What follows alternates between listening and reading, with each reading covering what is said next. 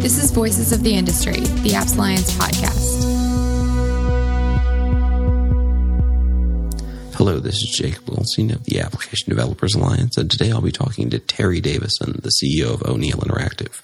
O'Neil offers one of the most unique products in the ever crowded app marketing space. And today we'll not only discuss that product, but also traditional marketing tactics such as place marketing, branding, and geographic targeting and separation, and their role in the app industry. Hello, Terry. Before we get started, I was wondering if you could tell us a little bit about what O'Neil Interactive does. Uh, yes, O'Neil Interactive is a marketing company that focuses on helping app developers get noticed. Our biggest product is Shop This Live. It is basically a new distribution slash ad platform for the uh, mobile device market. And think of it as the App Store meets Redbox.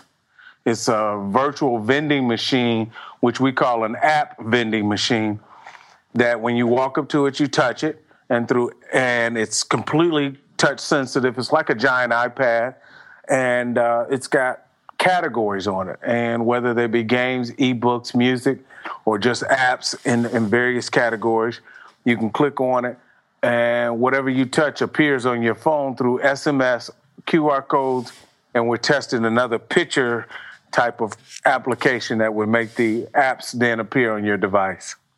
All right, all right. It's a it's a cool um, it's a cool device and a, and a unique um, app marketing strategy. And I was wondering um, if we could start off talking a bit about app discovery, because for for the short time that app discovery has existed in um, in you know app marketing, uh, well, for the short time that apps have existed, really, um, app discovery has been primarily done through app stores, and that's made it a really difficult process due to the proliferate due to the massive number of apps that there are available. Do you think that the marketing through the app store is going to get easier as the app market matures, or is the kind of massive app volume and the problems with discovery that that brings going to persist or even grow and, and get become more of a problem? I think it's going to be more of a problem, and the only reason is we currently have 2.5 million apps in both of the dominant stores. Uh, there's a thousand new apps being added every day, and you know some are are, are, are being rejected and some are being removed. Mm-hmm. Uh, it's just a constant problem. Now you've got wearables, you've got the Internet of Things that has apps.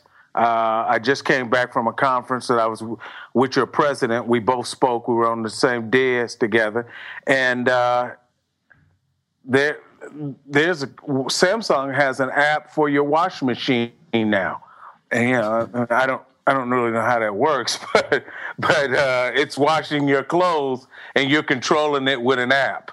Yeah, yeah. So, so, but but to answer your question on the discovery part, I think the problem is there's it's a good and bad problem. There's so many apps.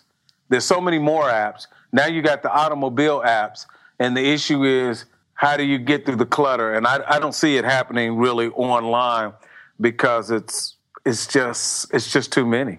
It's just too many. Yeah, I mean, um, and there are ways that, that people in the past um, have, have, in the past few years have gotten around the App Store uh, for discovery, and that's mostly been through online advertising, and and the primary Correct. drivers behind that have been social media and advertising in other apps, sort of this cross promotional uh, method of advertising. Do you think that that's the most effective way to do it, or do you think that more traditional marketing techniques and more traditional marketing platforms are going to become a great way to get your app out there? 100%. I think you're going to have to use some of the tried and true methods that exist. Prime example, I, the, to go to the Mobile 360 event that was held here in Atlanta by the GMSA, I actually took the train, which I never do. Mm-hmm. There were two different ads for apps. Then I was watching some television at the hotel bar while we were sitting there talking, and some some advertisements came up for apps. I think the only way to cut through the clutter is to use the traditional method, and they're using television, billboards, and handouts. And I mean, I'm they're using a little bit of radio as well and television if they can afford it. You know, some of the bigger players with deeper pockets. Because I think you have to cut through the clutter to get your app out to people. It's not that your app is bad. It's not that's not why they didn't download it. They didn't download it because they didn't know it existed. And someone was telling me that they're we were doing we're doing something with a big fitness organization across the country, mm-hmm. and somebody was telling me that there's about thirty five thousand different fitness, weight loss, health related apps inside the inside the Apple alone. So which one do you pick, and who has the time to surf through those? You have to have somebody recommend it, read it in the newspaper, or just stumble across it and say, "I'll check it out," and and dismiss it later. Yeah, yeah. I mean, it's it's in the more popular categories, and even now in the less popular categories, there's such a variety of choices that it's really hard to get any kind of discovery going uh, through the App Store. I mean, even if you've got great App Store optimization going, there's only so much you can do without having great reviews and, and huge downloads and the deep pockets to to get your app out there um, you know, through that that myth, that channel.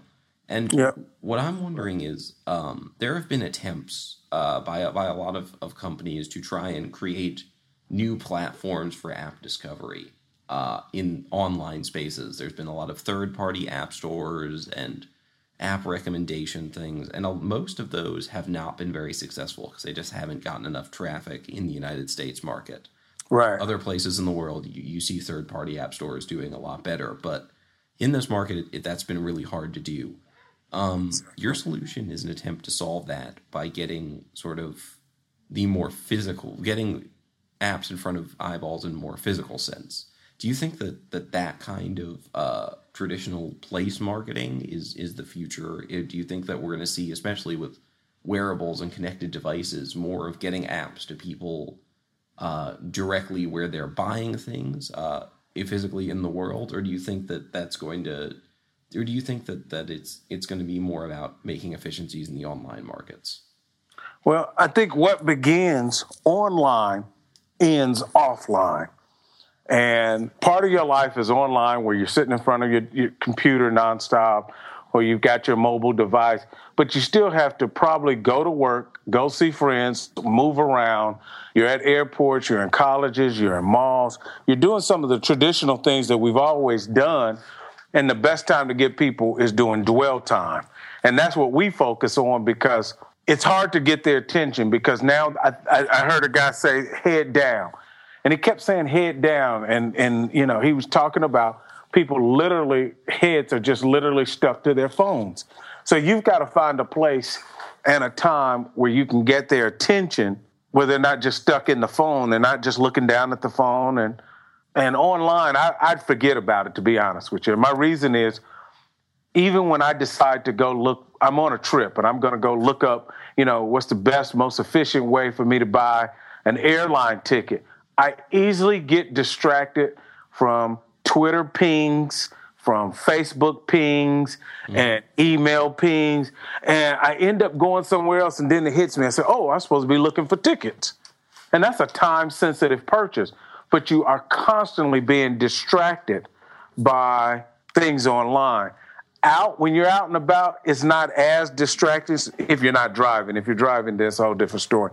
But when you're walking, you walk across one of our machines, I think it gets your attention, and, and I guess I hope it gets your attention, and that's what we're praying for. Yeah, yeah, it's it's an interesting um, it's an interesting way to think about the problem because uh, you know, I mean, when you're selling an app, obviously the head down mentality is what you're looking for because you want people to be in your apps, but uh, right. but but that also comes with with disadvantages because it's so hard to uh, it's it's a it's a crowded you know marketplace.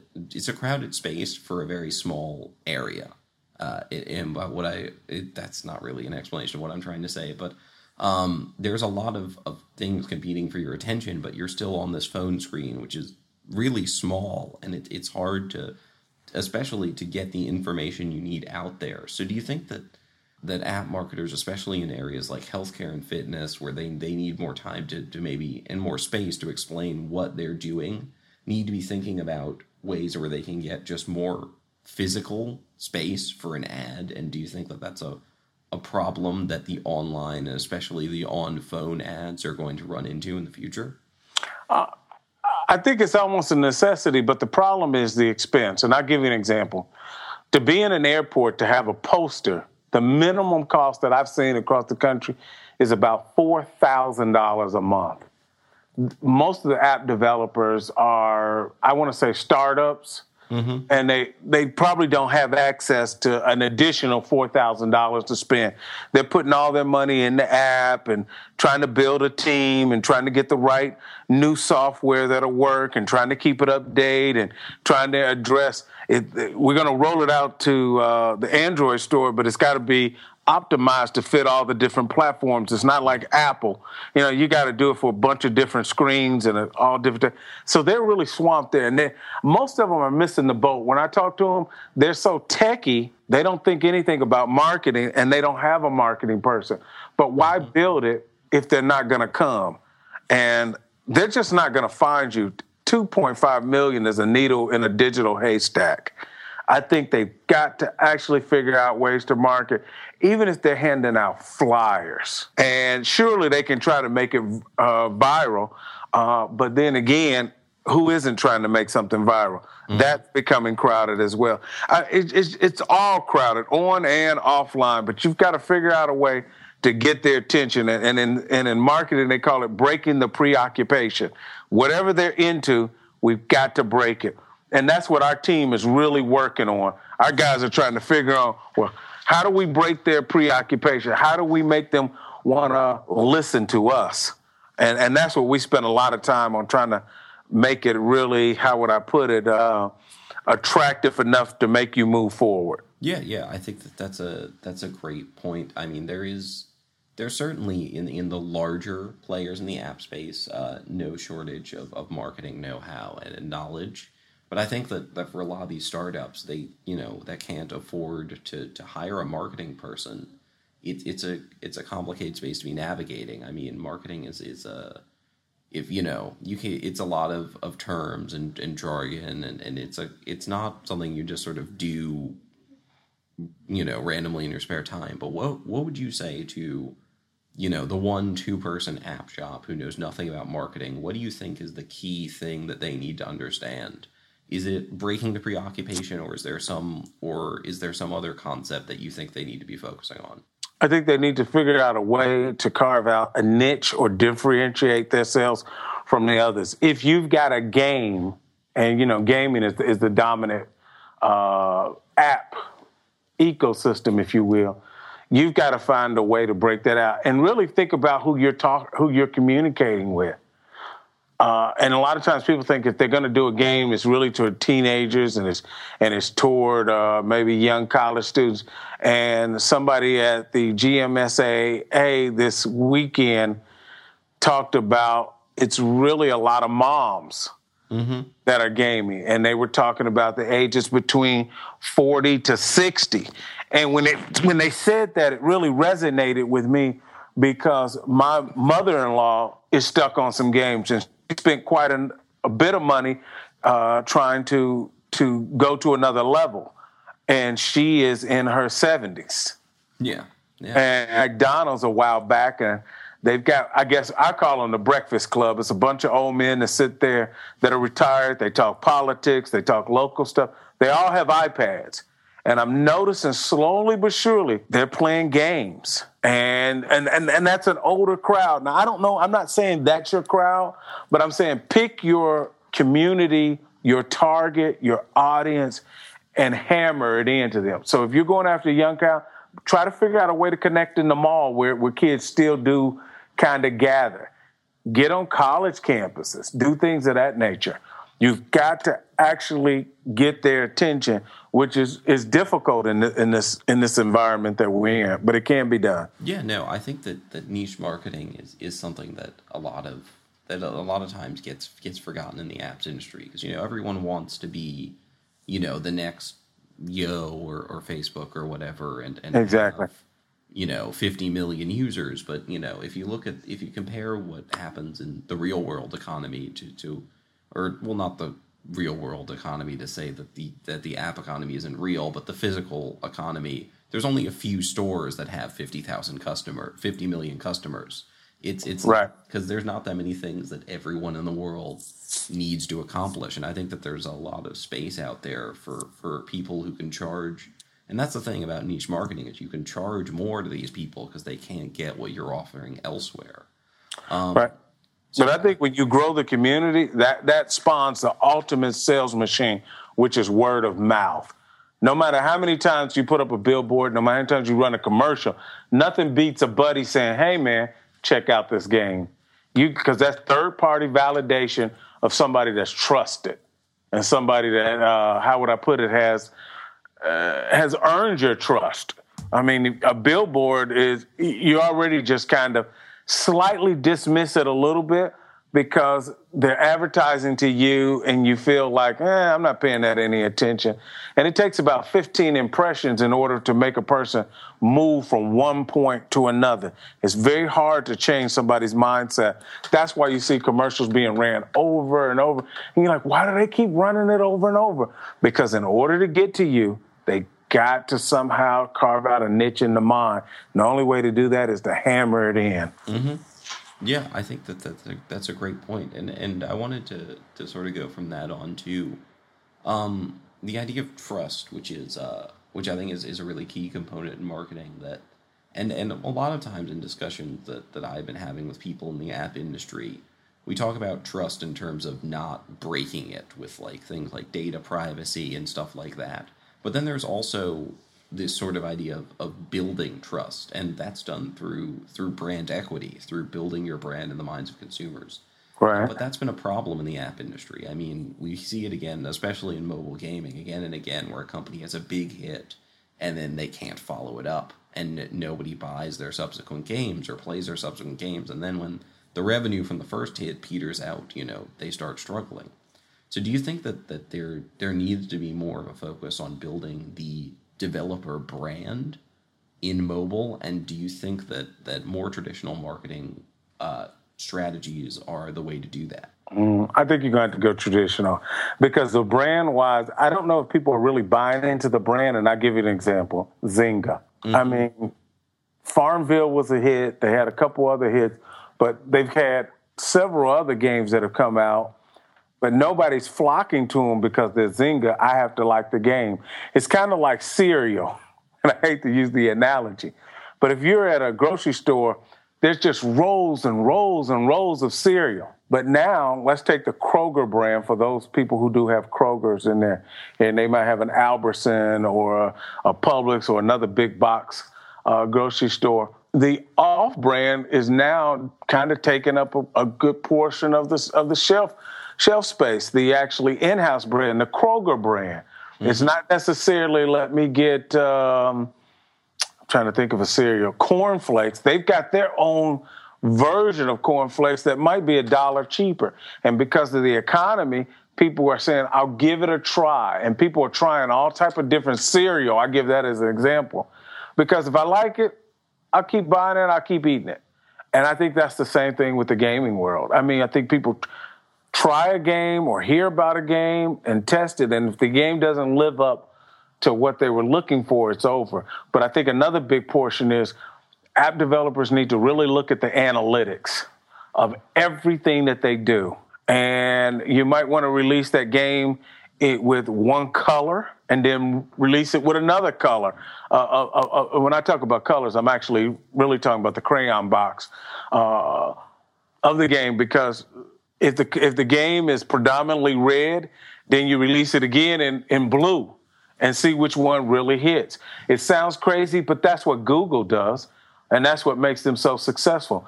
They literally drill down to what really works. And you see it in the book industry. Anybody's an avid reader, a book will come out maybe 20 years ago, and now it's back out again, and they've changed the entire cover. They've modernized. Uh, and what happens is they either see an uptick in sales. I've been in a store and saw the same book advertised with two different colors based on two different geographical layouts throughout the country. It looks a little different in the West Coast than it does the East Coast because they're playing on the on the two different layouts, and it, I guess it's a test. And I thought it was so cool the way they did that. And I even see it in magazines because magazine magazine sales are dwindling. Mm-hmm. I've seen it where they will actually in an urban area put a, a African American on the cover, and then I, am in a uh, a more uh, let's say traditional area, and it's an entirely different cover with a, a white person on it, but it's the same magazine. But what they're doing is they're trying to get you to do the first move, to pick it up, touch it, see if you like the content, make your way to the cash register. And, and you take our system. One of the things that we were adamant about in building it out and working with the IP attorneys, it had to have oodles of analytics in it. How many people touched it? If you touched it, did you buy? Maybe not. And then once you touch this one, where did you go from there? Then also, we also could tell you how many people are are in front of the screen, people that don't even touch the screen. We pick up anonymous data. We can tell if uh, you know what race you are, how old you are, uh, if you stopped and took a glance or not, and and we'll know which screen appealed versus one didn't. So when we give a report back to one of our customers, somebody who's decided to uh, advertise with us on the screen, they can look at that data and then make a decision. Maybe we need to change this. Maybe we need to change that. Yeah, I, I I, I, I, hear what you're saying there, and um, I think that, that that's a that's an interesting point, especially when it when it relates to traditional marketing versus the traditional sort of app store discovery methods. Is that you know you can localize by country in the app store, but you really can't drill down further than that and that kind of limits in, in larger markets like a United States, like a like the Chinese market, like right. Brazil, places that aren't as, as culturally homogenous as as you know a smaller European market would be, uh, per maybe uh, just as an example, but uh, but that just limits your ability to to localize what you're doing advertising wise, and and I think the traditional marketing offers some opportunities to do that. Um, so so I guess sort of my my next the next thing I, I, was I was hoping to get some some thoughts for you on is do you think that that this discovery challenge and and the the difficulty in having people actually find your apps and making money off of them is going to lead to a point where we're going to see a lot of consolidation in the numbers of developers? Or do you think that that as discovery system expands and as app marketers use more and more traditional marketing techniques that we're going to get to a place where the app market can support the diversity of app makers that are out there? Mm, that's, that's that, that, one's a deep question. uh, I, I, I see a little bit of consolidation, but because you you have a bunch of entrepreneurs that are starting up, the problem is everybody wants to do it their way, so it's going to be harder for them to merge into other organizations and companies because I'm the boss and this is the way I want to do it. This is the way I feel and then another guy feels this you got to go a different way. But I do think it's going to be continue continuously complex because, as I said earlier, now you have wearables. I think you've always had them for what the last couple of years. But I think Apple's watch is going to change the game just because it's Apple. That's one of the brands which is not really an app brand per se, even though it did really kick it off. Apple has a community. They've got people that are just lined up around the the uh, the the the, the building that want to build strictly stuff for the watch and the M health industry. Mm-hmm. That's going to be unbelievably huge. I think hospitals, doctors, are going to be in this space. I mean, actually, uh, one of the doctors who presented at the Mobile 360, he's got an app. Now, you know, I, I don't know if he's forsaken his practice for it, but he put a lot of time in and a lot of effort. It's, you know, well-to-do app. Uh, I, I, think you're going to get a lot of that. That's why I think it's always going to be crowded.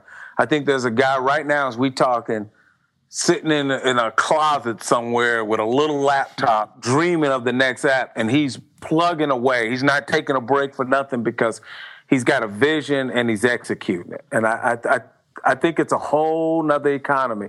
They feel that I think it, the stats were from Mobile Lively. If I remember correctly, I could be wrong. 2020, they believe that the mobile world is going to be a $1 trillion business worldwide. That's not just the U.S., that's, that's worldwide.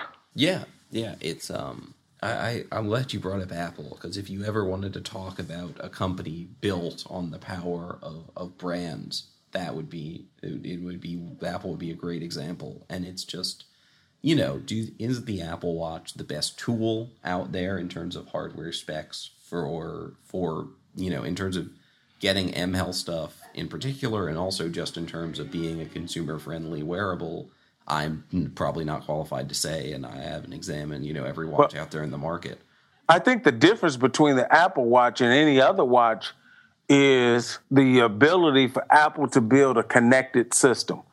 Like me, for years I was a PC guy. I swore by the PC. I had the coolest Sony that anybody had ever seen. It was real thin, it was fast, it was cool, but it still ran on a suspect operating system. Let's just call it that. And that operating system constantly was crashing and having problems.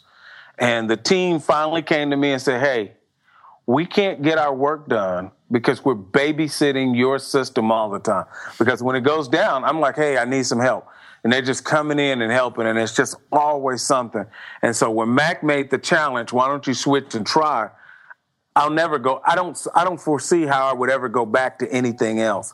Plus, it all syncs seamlessly with my iPad, my iPhone, my Mac, and I don't have an iWatch, but I believe that the iWatch I would have that level of uh, syncing capability to make it make it all work as one. And then with those other devices, you got to work. You got to worry about their open platforms. And there's about probably as many guys that are building apps or guys sitting around. How can I crash the system? How can I get my name? They don't really do it for money. They do it for bragging rights.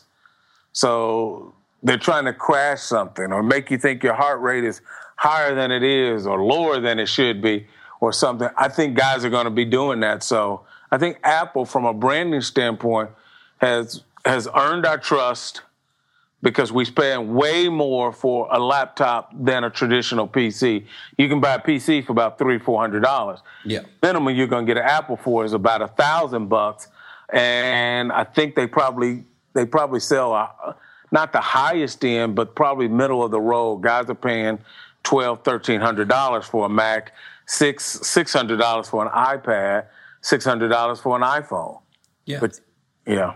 So it's a, it's a luxury good, really, and and um and it's but it's does they do incredibly well, and a lot of that, you know, I I uh, a lot of that is probably the technical specs of their system, but it's also, as you said, they they built trust in that brand, and you know when they come out with a new product line like the iWatch, a lot of people who never considered getting a smartwatch are going to think about it because it's Apple, and um and you know I think that to, to really see like some some huge, some massive, like truly uh, truly massive companies getting built in in the app space because there are very large companies there. But to get the you know the app born and bred business that's that's a Fortune 500 company and and on all the traditional lists, you're going to start need to see that brand identity where where people where a new app comes out from them and people are like, well, I have to download it because they made it and they make great stuff.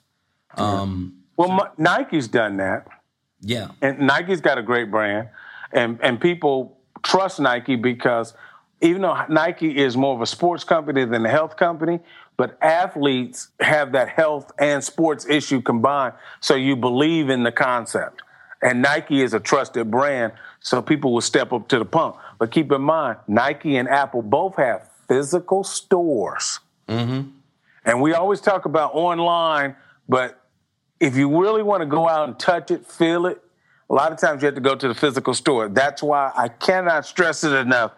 You have to think what begins online, a lot of time often ends offline because people still want to use all five senses and not just the, you know, I'm typing and looking. They want to, you know, touch it, smell it, taste it. Yeah, no, it's it's a, it's it's an interesting process, and you know, the app market's still very young. So so how all this is going to play out and and where these where the app marketing is going it's, it's still up in the air, but it's it's certainly interesting to have the more traditional techniques in the mix. All right, and and I guess my my final question is just where do you see app marketing being in, in five years, in ten years? Where do you think that that it's headed, and uh, and what do you think that it? I, yeah, where do you think it's headed, and what do you think it's going to look like? Yeah, that's a tricky question because if I could if I could see the future, I'd, I'd, I'd probably be you know in a different business. But uh, I have no clue. I mean, I really don't know where it's going to go. I know it's going to mature.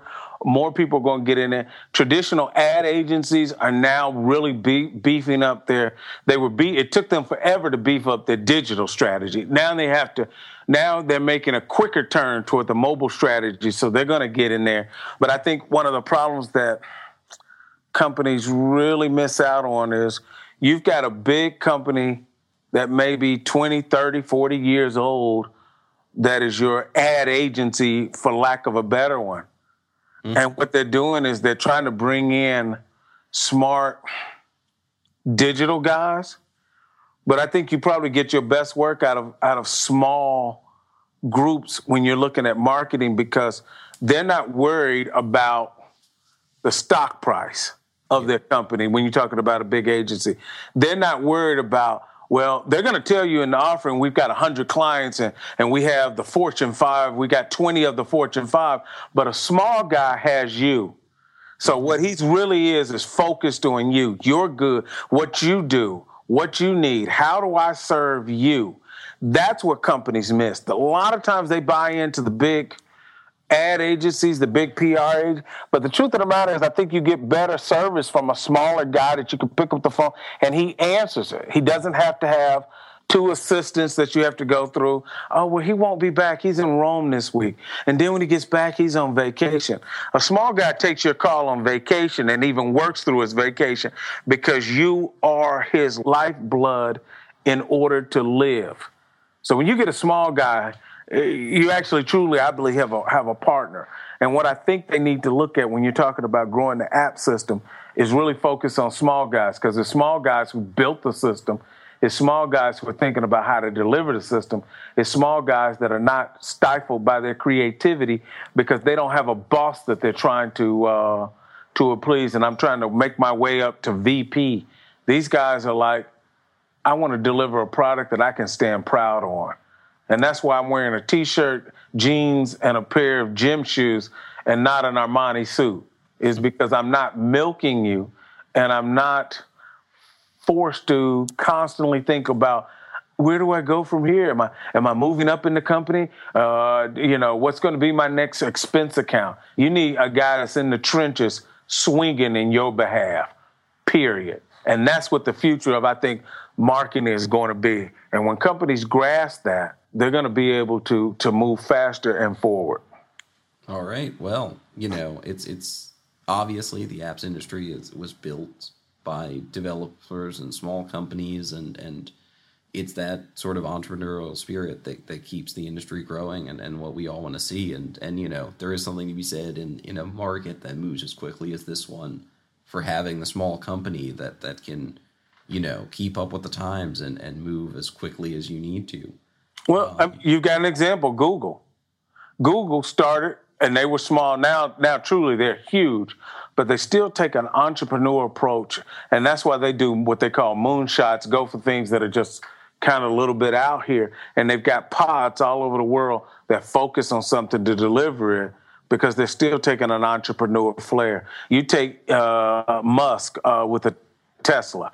Mm-hmm. His, I think his company's called SpaceX yeah. NASA has turned that over to him. They they're now, if I remember correctly, trying to get to anywhere in outer space or do anything. They're now working with smaller companies, and I believe they dismantled their group because they were a big, huge behemoth. And I mean, it's got to be a task to try to get a a product product out of the atmosphere yeah. versus versus what we have to deal with is just general traffic every day. It's an interesting space and, and there's lots of of cool stuff going on and thank you for coming on to talk to me about it. All right. Uh, can we tell who we are and how to get in touch with us? Is that acceptable? Oh yeah, go ahead. All right. Um, O'Neil Interactive, and you can reach us at o o'neilli.com, abbreviation for interactive, or you can go to our other site, shopthislive.com, and uh, feel free to reach out to us. We would love to talk to you and help any of you app developers take it to the next level. Thank you. Great. Thanks for coming on, Terry. All right, you got it. Bye bye. Thanks for listening to Voices of the Industry. For more podcasts, visit the Apps Alliance at devsbuild.it or subscribe on iTunes.